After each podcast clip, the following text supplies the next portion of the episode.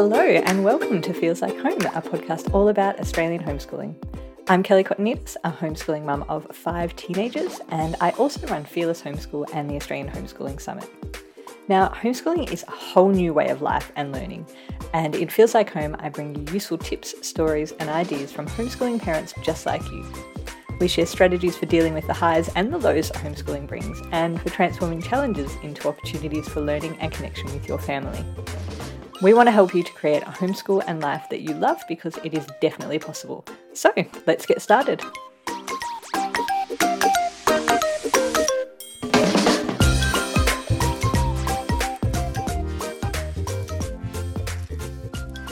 Hey everyone, and welcome. I'm very excited to finally be able to say that the Feels Like Home at podcast is here. Now, as with most big ambitious projects I take on, I vastly underestimated the background work required in getting this off the ground, but it is done, it's here, and I think that you're going to love it. If you do, can you please do me a favour and follow and leave a review on Apple Podcasts or whichever platform you are listening on? Apparently, reviews are really helpful in getting it out there to new listeners, so thank you if you take a few minutes to do that. So, for our first episode, I'm chatting with Lucy Austin about homeschooling through all of life's challenges. Her challenges have included, and still include, multiple chronic illnesses, neurodiversity, extended and unexpected house renovations, and her husband working away. Yet, through all of the above, she has continued homeschooling her five children, and she shares her learned the hard way strategies for getting through the tough times. Lucy has been a popular contributor to the Australian Homeschooling Summits. So in 2020, she presented about navigating neurodiversity, responding to those comments that we all get. And she also did a few bonus sessions about intentional self care and creating your homeschooling focus. In 2021, her workshops are about homeschooling with chronic illness and engaging reluctant riders.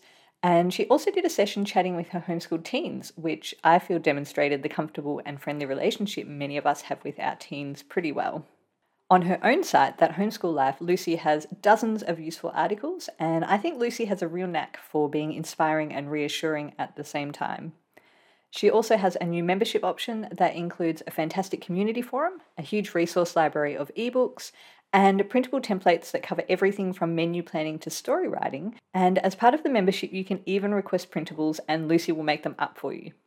So recently I've seen some Minecraft planning sheets, a template that helps kids write reports, so things like research, brainstorming, and note taking, and a what's in the box sheet. And finally, she also has a course for parents of reluctant writers. So if your child just does not want to put pen to paper or fingers to keyboard, you will probably find a solution in there. So please make sure you head over and take a look through that homeschool life. The link will be with the show wherever you're listening. All right, enough from me. Let's go chat with Lucy. Hey, Lucy, and welcome to the Feels Like Home podcast. Thanks, Kelly. Thank you so much for having me.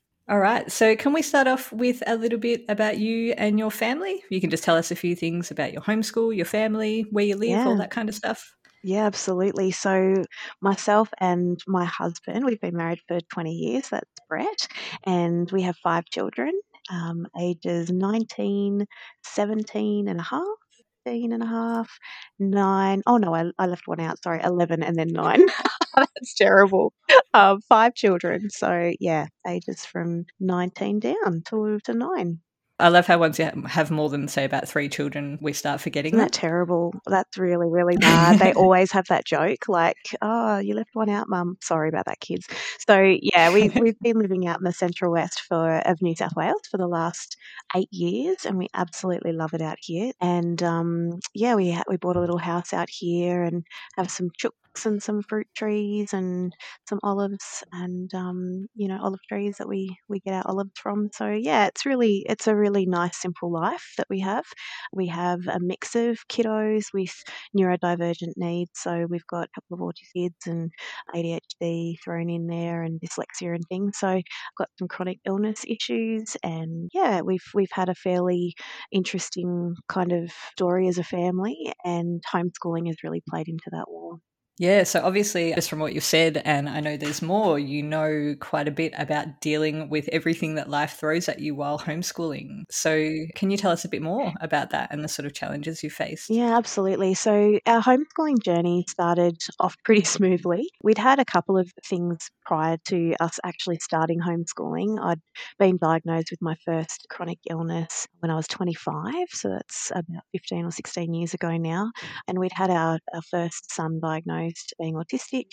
I'd had a bad back and some hard pregnancies and things, but generally speaking, life had been going along okay and our son was only allowed to go to school for an hour and a half a day at that stage. And so we made the decision uh, that was to support his needs with autism and, and behavioural issues that he was having at the time. And so, yeah, we made the decision to homeschool all of the kids. And um, around about a year later, Brett took a redundancy from work, and we were, of course, in the, the throes of, of therapy life and and psychology, and you know all the complications that come with that. And our fourth child was born, and over the following couple of years, she was also diagnosed as being autistic and having SPD, sensory processing disorder.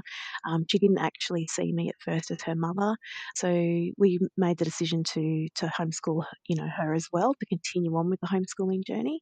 And by the time our fifth was born, bought our, our first house. This is the house that we currently live in, but we didn't realise it needed as much work than it actually did, and so it was actually unlivable for the first twelve months. And that meant Brett had to travel back and forwards from the Blue Mountains, where we were living at that stage, out to the Central West, which is about three hours each way. And yeah, he would have to come out here with his dad or his sister or, or my dad and try and repair the house, leaving me essentially at home with five kids, three of whom were autistic, and you know, lots and lots of meltdowns. And yeah, it was it was a pretty full on time for us. Our fifth son um, hadn't yet been diagnosed, but he had a lot of issues just after he was born. And for about the first three years, he literally screamed every single day. And so it was those times were really, really quite full on for us. Oh, that sounds crazy. So you were homeschooling, you had five children, including little ones. You were a single parent during the week and you had therapies and all that other kind of stuff. And also, obviously, you had to make sure that you all ate and, you know, you kept the house at a reasonable yep. level of hygiene and all those normal parenting yeah, things. It's really a, a quite a difficult time of our life when we look back on it. And, you know, just even packing up the house to try and get rid of things and try and transition out to the country. It was a pretty full on time for us all. but yeah, we, we really had a couple of good years when we landed here in the Central West. And then our eldest, who is neurotypical, yeah, she was about 14 at the time. And she was also diagnosed with the autoimmune disease, which is a bleeding disorder that I had had when I was 25. She was also diagnosed with that at 14 and she was unresponsive to the treatments, unfortunately. So we had to travel down from here back to Sydney and down to Westmead and have lots of, of treatments down there.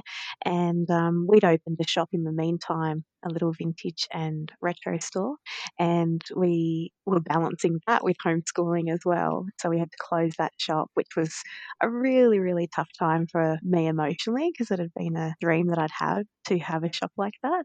And I'd made a lot of friends there too. So closing that store was pretty difficult. And Brett then had to leave town to find work and was living away during the week again, another couple of days a week, and then coming home on weekends. And then about two and a half years ago, I was diagnosed with river virus and eventually systemic lupus. So, um, yeah, that's where we're at now.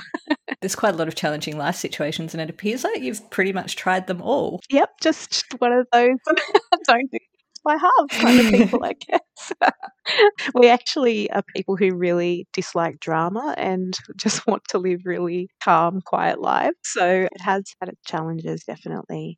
But I think one of the good things that has come out of it is just realizing that everybody has a really rough road and at some point or another and everyone has their their fair share of ups and downs yeah, I've met a lot of people who've shared their journeys with me, and some of them have had a rough road with mental health issues or behavioural issues in kids or deaths in families or whatever. And I guess you can just empathise with those people and say, yeah, we get that life can be really, really difficult and at the same time you can still homeschool while life yes. happens yeah and that's something i've realized too especially as i've gotten older is that everyone has challenges you know everyone has tough things going on at some stage it's actually mm. it's the mm. normal human condition overall yeah, it's all relative as well to each person. What we go through in our family has been relative to our situation, and it has been stressful and difficult at times. And, you know, I, I think I've learned not to compare yes. pain and suffering either, just to say it is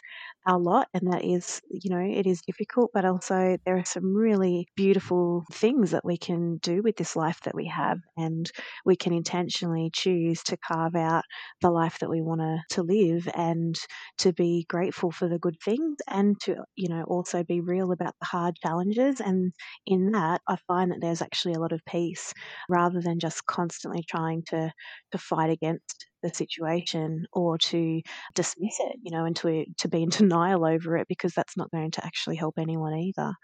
So, yeah, just kind of being able to understand where we are with it, it has helped others. And, and I guess one of the things that helped has been adopting some of, you know, some different attitudes and having to challenge that ourselves during that yeah, homeschooling that's journey. perfect.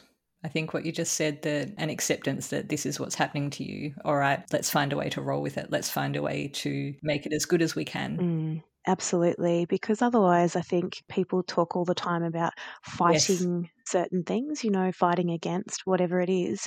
And sure, there might be a little bit of merit in adjusting your mindset to be one of, I don't want to give in to this, or I'm not going to just allow this to ruin my life. I absolutely agree with that. But I think adapting, becoming people who adapt, and be able to do some things in our life. And for us, that has involved being a mindset of simplicity and really, I guess we call these the, the five S's that we've sort of thought about. So there's simplicity, there's the seasons of life. We've talked about self care before and strategies, different strategies in order to make that life actually a life that is worthy of embracing and really creating space in our life as well to be able to deal with the, the challenges that come up as they arise. Because for us, life is going to happen regardless of educational choices for our children. If they go to a public school or a private school or whatever, death and sickness and difficulties and hardships will still happen to all of us. But for us, being able to homeschool whilst you know we work through life those sorts of things just being able to you know have a simple simple life and understand there are seasons etc that has really helped us to be able to to get through and i love that you've come up with a structure for that and i even love that you've managed to make it alliterative and start them all with s that is something that i would do as well it's like the English nerd in me, I think. My mum was an English teacher. Ah, there you go. from from the earliest of um, times, I remember mum talking about metaphors and similes and alliteration and things when I was a kid. But in all seriousness, I think it has actually helped us to process it. And that just kind of keeps me on track as well when I look over my life, I can kind of go, yeah, all right, this is maybe self care might be lacking, and I might need to just kind of give a bit of attention to that. Yeah, that's perfect. All right. So, can you take us through each one of those five areas now? Mm, yeah, absolutely. So, first one, simplicity. I guess just in practical ways, I wanted to talk about allowing yourself and your family the time to heal or grieve or whatever the season is that you're going through. It might be a season of building or restoration, a season of change or travel for your family. Do those seasons, go through that time and give yourselves the time to do that without the guilt. Because I think the guilt that comes in is that little voice that goes, Oh, you're supposed to be homeschooling from nine till three. Mm, you're actually not. yes. What do you mean board games? They don't count, surely. They're not real learning. That's the mindset that has to change. And for us, that happened probably within that first year of homeschooling. And we have been homeschooling for 13 years now. So I can look back and see those changes, as I know you can too, Kelly. I look back and I think, oh yeah, when we first started, I thought we have to do nine till three learning and everything's got to be written in a book and textbooks. And I had no idea that learning could happen all the time. And as soon as I adopted that mentality, that if the kids are baking, if they're playing a board game, if they're using the sewing machine, even if they're gaming or whatever they're doing, they are actually learning all the time. It might be around conflict resolution if they're having a fight. they might be analyzing and problem solving if they're playing on Minecraft. It might be that they're building. My son was building on Minecraft last week, and we'd been doing some medieval studies, um, some midi- Middle Ages kind of learning during some book work that we'd been doing during the week. And anyway, he came to me and he said, Oh, look what I built. And so he showed me this whole video of this hut that he'd built. And he was saying, Oh, this would be, they built them out of wood and there was a thatched roof. And so you just, I see how learning crosses over all the time. And I just think that's a beautiful thing. So when you think about simplicity, you know, you're thinking that learning happens all the time, that you can keep your activities really simple and record anything that remotely looks like learning. So even if you're doing what we call lounge schooling or bed schooling, because with chronic illness, sometimes that's where I have to be, we just see that learning can happen all the time. So just get into that habit of having a little template or a piece of paper or something nearby where you can write down some of those activities that the kids did. So if they played Monopoly, if they did that game on Minecraft, if they sewed something on the machine or they got out a, a maths game or whatever it is they were reading next to you on the lounge, you know, what were they reading? Write down the name of the book and I've got some templates that I've prepared as well for that that you can talk about and people can find. But yeah, hopefully the templates will help people because I think sometimes even just thinking, oh, I don't know how to even write that down, literally just write it down and you can use those as work samples down the track. So, yeah, in terms of simplicity, also don't compare yourself to others. Just do what is right for you and your family. If that means getting off the Pinterest boards because you think that, you know, you haven't done enough or whatever, just do it. Get off the Pinterest boards and my daughter, when I was talking about this with her, she said, Tell people whatever they do, don't try and replicate school at home. because I think that is probably one of the biggest guilt traps for parents is that they think they have to, you know, repeat school at home. So don't worry about those activities that they were doing at school. Just do what is right in this season for your family and focus your attention on meeting the needs of your children and your own personal needs. And hopefully that will provide you with enough encouragement to be able to see that everybody's needs are being met. Just keep going forward. Yeah, so that's probably the biggest things. And I guess the last thing under simplicity would probably be just really celebrating rhythm over structure. So instead of assigning time to things, just think about the flow of your day and okay we get up and we eat breakfast and then you know we might do some reading together and we might do some morning tea after that or whatever the rhythm is that you need for your family you know maybe focus a bit more on rhythms rather than on structure yeah, I think that's really good because structure is really hard to maintain. I know for us, mm. it's it's quite hard to maintain. If, if I say, okay, we're doing this at eight o'clock tomorrow morning, then guaranteed someone yes. will sleep in or something else will go wrong. So just going with how we normally live uh, works. exactly. Yeah, I find structure is it's pretty much guaranteed to work for about two days in our home. We go, yes, we're committed, and after the two days, we go, mm, something comes up, like you say, someone's in or someone's sick or there's a knock at the door, and I'm just like, oh, I can't keep this up. So I think that's the purpose of rhythm is really, like you say, finding what is naturally those rhythms are that are naturally coming to you and your family.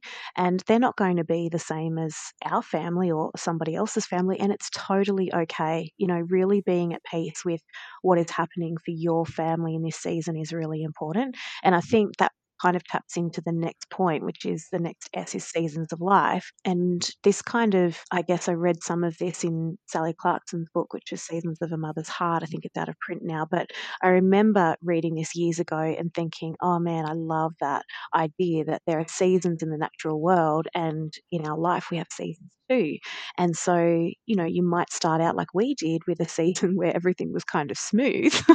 and within not very long period of time, life, yeah, turned a little bit more difficult. And that really is something that that happens to all of us at different in different ways and at different times. So summer speaks of I guess freedom, fun and adventures and downtime, socializing and sometimes resting when it's too hot. I know out here we get like 40 degree days or more, so we have to have our our nice rest days thrown in there too, but summer kind of speaks of those things in the natural world and I think it can speak of those things in the homeschooling world too. So going on adventures in because we've got daylight savings down here, tend to do a little bit more ice cream eating and hanging out with friends and such. So summer can kind of speak of that fun season.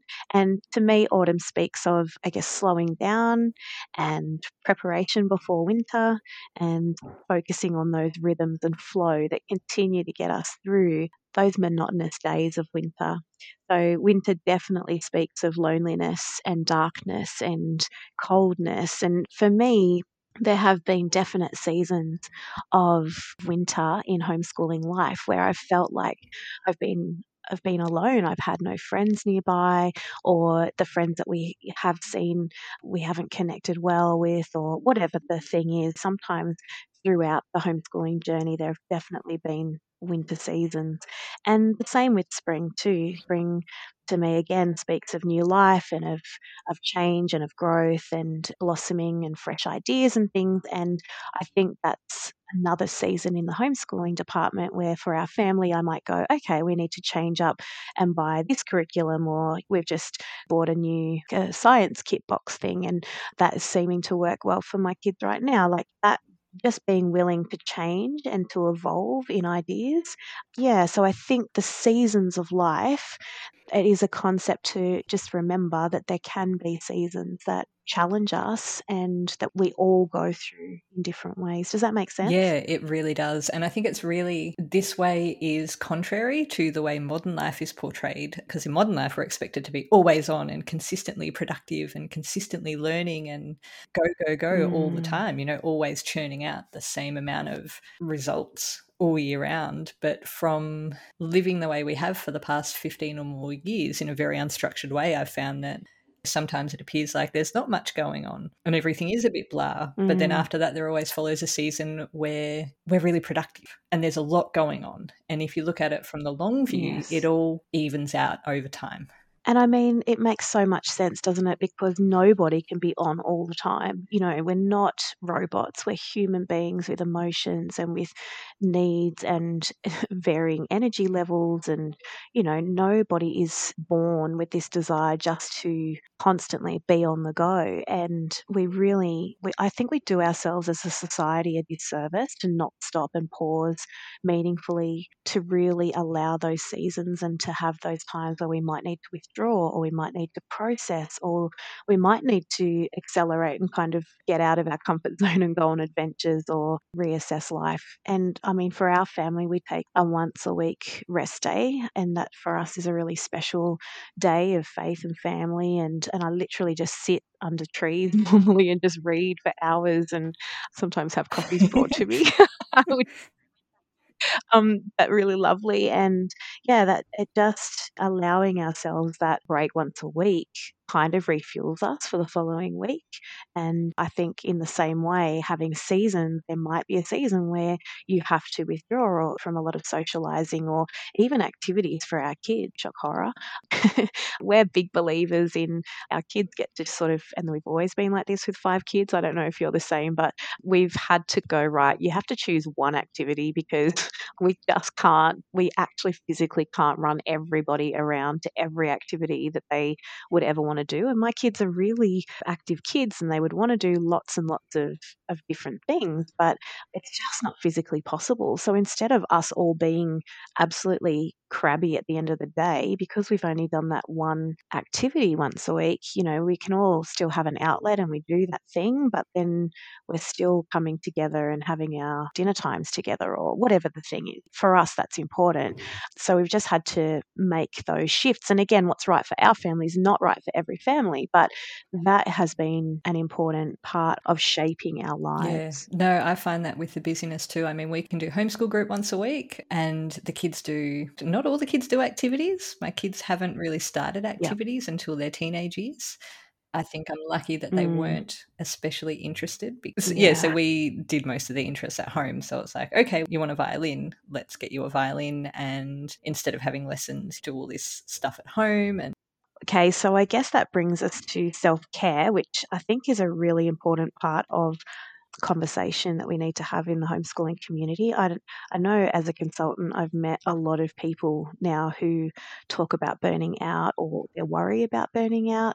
And again, it kind of flies in the face of what society tells us that children are going to just wear you down and life is going to be exhausting and you can't do this without, you know, needing an amazing holiday at the end of every week. And um, I've found for our family and for my life that if I carve out the kind of life I want to live, really, I don't need a huge holiday from it every week. I need a break, definitely. And I try and have a little self care plan. And I think some of that has, for me, involved thinking about my senses and being able to take the breaks that I need when I need them. And for me, that used to be going for a walk in the morning. I used to put my earphones in and I had my podcast downloaded and I would walk to town, which is a couple Ks from here, and I would get a coffee and then I would walk back. And that was my morning walk. Even when my kids were younger, they would come with me sometimes. And yeah, I just really enjoyed that. I'm not in the position that I can basically even walk around the block now. so it's a very different circumstance for me. And I have to say, okay, I can't do that, but what can I do? Well, like I said before, like I can walk down to my backyard where my trees are and my little white outdoor setting and I can sit under there with a book and some cushions. You know, for myself and my husband, our self-care for our marriage was, you know, when the kids were little, we used to get takeaway in because we never had a babysitter. And so we would get takeout in and we'd have Chinese around in the lounge room, just the two of us, sometimes light a candle or something like that. So I guess self-care is just asking yourself questions like, what are some of the things that really fill up your cup? Think about what gives you joy and pleasure. And if those things were removed from your life, if you don't know what it is, sometimes you look at your life and you think, well, if I didn't go for that walk every day, yeah, I probably would be a little bit more depleted than I am. So that is a sign that that is one of the things that I guess filled your cup up. And, you know, you can ask yourself if you used to have a hobby before. I know of people who say, oh, I used to paint or I used to write. Well, what's stopping you from doing that? Carving out some time in your week to do that. So self care is really something that we can be proactive about. And before we need it and before we burn out and before we get exhausted, that we can look at those things and say, yeah, I really am going to do this one thing this week, and that's going to help to fill my cup up and keep my spirits high. So for me, one of the things that I do, which a lot of people would see as probably very wasteful, but most weeks I go down to Aldi or some shop and I buy myself a five, ten dollar bunch of flowers and I just have them in the middle of the table. And I just love looking at flowers. And I know that that seems silly to a lot of people. They're probably like, why would you do that? That could be spent on so many other better things. But for me, that actually feels something in me when I'm in that back room every single day and it just makes me smile. So I see these things in self care as investments rather than just expenses. Yeah, I think that's a perfect sum up of the way we need to do self care. I mean, because I know the the modern view of it is kind of like you need to go away to a spa for a week. You need to do all these big mm. things. And they all seem to be things that cost a lot of money and require time for yourself. And most of the time, that's not really doable for most of us. I mean, we're like you, we don't have babysitters. So we've had to come up with just little things that actually yeah. fit in with our life that we can do on a regular basis without needing to mortgage the house or or exactly. get someone in to look after the kids. I mean, once the kids got to a certain age, my husband and I started going for a walk in the evenings most nights. And so even in winter, you know, we'll rug up and we'll go out and oftentimes we'll do 5Ks and we'll talk the whole time. And it's really good for us because we get time together to just talk with each other about whatever we want. We're getting outside, we're getting some fresh air and some exercise. And because of that, it, it's all good and it's completely I love doable. that. I really love that. Brett and I actually made some takeaway coffees yesterday and we just went for a drive because, again, my walking's not great, my walking ability. So we just went for a drive around our area and we went down a couple of, you know, roads that we hadn't been down before. And we were probably only gone for about 40 minutes, but same thing again. It was just lovely to have some time together and chatting and asking questions about the week that was coming up and just kind of regrouping. And it's, again, it's being intentional. It would have been easier for me honestly to just say no we'll just stay at home. But brett kind of said well, why don't we go for a drive? And i said yeah that'd be really lovely. So i think it is about embracing like carving those times out and embracing an opportunity and saying okay i can't do the spa. I can't do whatever. I don't need to do that in order to actually feel refreshed. I can do X, Y, or Z. And having a plan for what X, Y, or Z looks like for you is really important before you get to that point where you think, I'm literally going to go insane. That's it. They're maintenance activities. Yeah, absolutely. And there's nothing wrong with going to a spa too, or going away for a holiday, or you know, doing any of those things. That's they're beautiful things to do if you can do them. But I guess you know what we're saying, you and I both are saying, is that you can make those little adjustments in your everyday life, and it doesn't have to be this grand gesture. It can be these little things that accumulate and actually carve out this beautiful life that you can rest in, that you can be at peace in. That's it. And just remember too that you don't have to tick off every single thing on your to do list before you can head off. Oh my goodness. To yeah. do these things. So because true. the to do list, it never ends. It's always going to be waiting. When you get back, there's going to be more on that to do list. Just do it. hundred percent. I absolutely agree. And I guess what we're we're talking about having that self care plan, it really is just one part of a whole strategy, and that strategy is the next S word. Strategy in our homeschooling obviously means that we have a plan for what our days might look like. And so we might go at the beginning of the year, okay, for maths, we're going to use this part of this curriculum, or we're going to use this for history, or whatever. But strategy can also mean having a list of homeschooling activities or learning activities that the kids can help themselves to, you know, resources that are actually already around your home that perhaps they might not even think about. Like I know for my kids, they don't necessarily think about the dominoes that we've got in the um, cupboard in the container. But when we get those dominoes out, then they find ways to play with them and they're like, oh, yeah, we made these towers and we stacked them and we tried to make these runs and that was really fun. So having a little list I have found for my kids has been really helpful. So we have a homeschooling cupboard, but it's just a cupboard that has resources in there. And on the doors, inside the doors, I have lists of things that they can access in there because when they're in crates or in boxes, in mm. tubs, sometimes they don't actually even, I don't know, maybe it's just my kids, they don't actually remember what's in the tubs. And having that can be a help, a little list in the cupboard. When they were smaller, I had photos of those things because they weren't at an age where they could read or a stage where they could read. So I would just have the, the photographs there so that remind them of what they could do. And even having the strategy for having a simple meal plan, a menu for the week. And I'm talking simple if it means that someone said to me recently, Oh my gosh, I feel like such a bad mum. I had to feed my kids cereal for dinner because they're in the throes of moving. And I said, Just do the cereal for dinner. It's okay. Like they're not going to die from having cereal one night for dinner. And this is a mum who. Brekkie for dinner. Yeah. Brekkie for dinner is actually a thing in our house, and it always has been. It's awesome. Brekkie for dinner rocks. That's it. We thought if we just make our breakfast healthier, then that's fine. We won't feel guilty about doing it. I love that.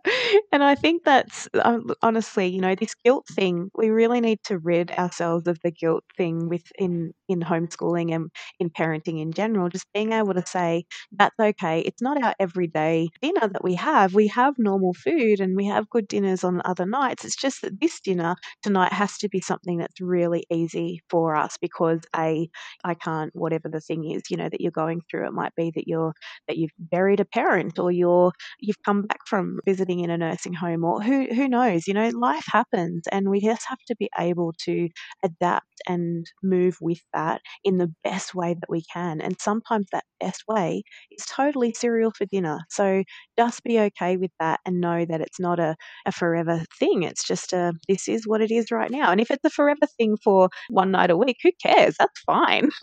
Your kids are getting their nutrients other ways. It's totally okay. That's it. No one's going to get malnourished. And I remember reading a story from someone saying that she loved these put together dinners that her mother would make sometimes, and there'd be maybe chopped up fruit and some tinned veggies and a few other bits and pieces. And it was only when she became an adult that she said to her mum, Oh, I used to love those dinners. And her mum said, That was what I did when I had no time and no energy to actually make you a real dinner. And I yes. always felt guilty about them. And she said, No, I thought they were the best thing ever. Isn't that so true? I feel the same way, even with our kids saying things. I mean, my mum, I remember we had a meal like that once, and I said to mum, Oh, I loved that Vegemite soup you had that you made. And she said it was literally a couple of tablespoons of Vegemite in hot water with bread. But because mum talked about it the way she did, there's this amazing soup we're having tonight. I thought it was some really fancy recipe, and it was literally some Vegemite in some. I mean, we had that very rarely, but you know, yeah, I remember yeah. the Vegemite soup night.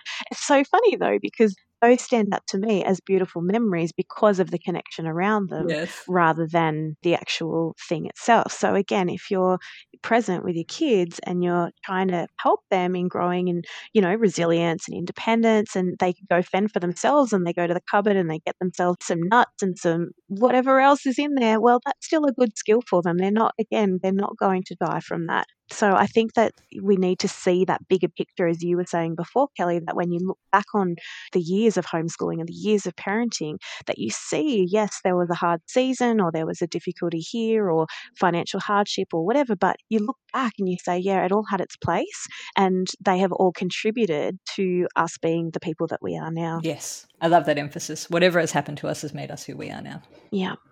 And I think in terms of strategy, making sure that whatever you do is really sustainable for the long term. Again, what we were saying with self care too, you know, you want this to be long term kind of investment.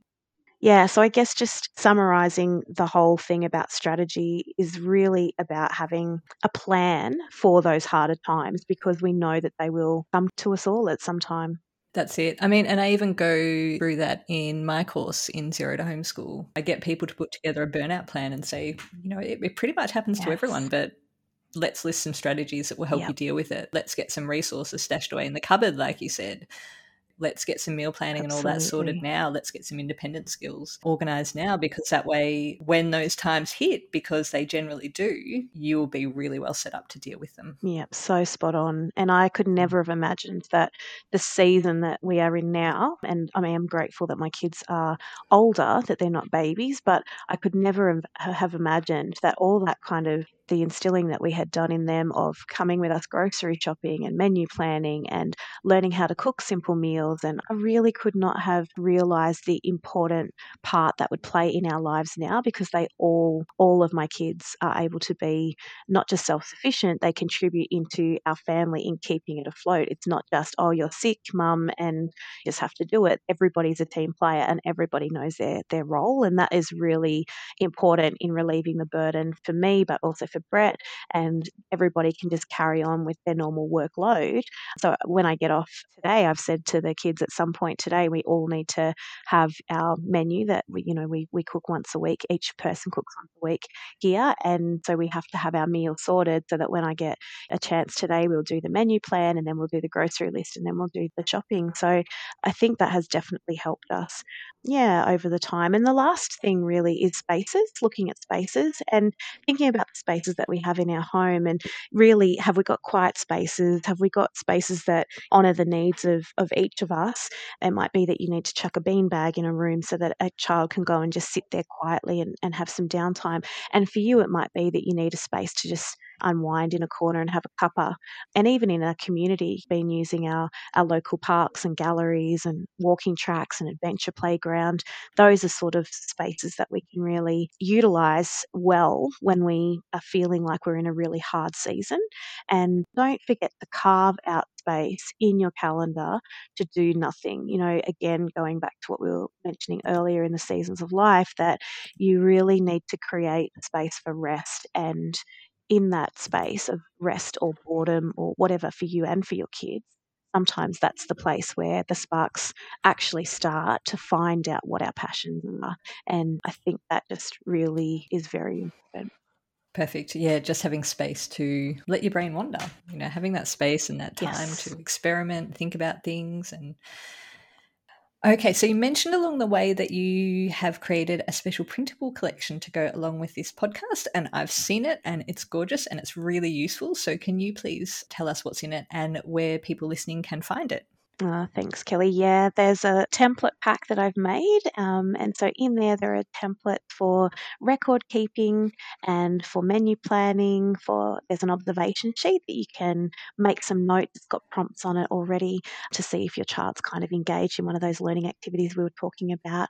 It's got a self care plan sheet and a what can I do activity sheet that you can just kind of list some activities on there that are already in your home. And people can find that by going to my website website, which is www.homeschoollife.com.au. And there's a little tab on there called freebies, and people can just go along to the freebies tab and just download it from there. Fantastic. And you've got lots of other printable PDFs and templates and other really good freebies too. So if you are listening and you struggle with the blank page and what to put on it, definitely head over there and check out Lucy's resources because they will help you get started. All right. So, Lucy, you've been through quite a bit in this session. Can you please sum it up for us? Yeah, sure. Look, I think those five S's of simplicity, seasons of life, self care, strategy, and spaces are really helpful for people to think about how to navigate these difficult seasons of life. And really, I guess if I had to put it into other words, I would say just keep things as simple as you can and meet needs where possible. Always think about prioritizing connection and relationship over everything else. Focus on things that can actually control rather than on being swallowed up by what you can't control. And go with the flow, find your new normal, create those rhythms that anchor you and your family. And remember to look after you as well during these seasons of life because they happen to all of us. And hardship remember, builds amazing life skills like resilience and empathy and the ability to persevere. So if you're going through a hard season, just remember that you're not alone and yeah, keep going. Beautiful. Thank you so much for coming on with us today, Lucy. Kelly. I don't know about the rest of you, but I always feel calmer after chatting with Lucy. Her approach is just so practical and accepting. And I hope that if you're facing your own challenges, which nearly all of us do at some stage, that this episode has shown you that you can get through it and has helped you to drop some of your unhelpful perfectionism or unrealistic standards and know that being more realistic and working with what you have is most definitely good enough. If you like Lucy's approach, then please head over to her website at thathomeschoollife.com.au. Read her articles, check out her membership, all that sort of stuff. There's lots of good things over there. So thanks so much for joining us for the very first episode of Feels Like Home. I will chat with you again next episode. So until then, happy homeschooling.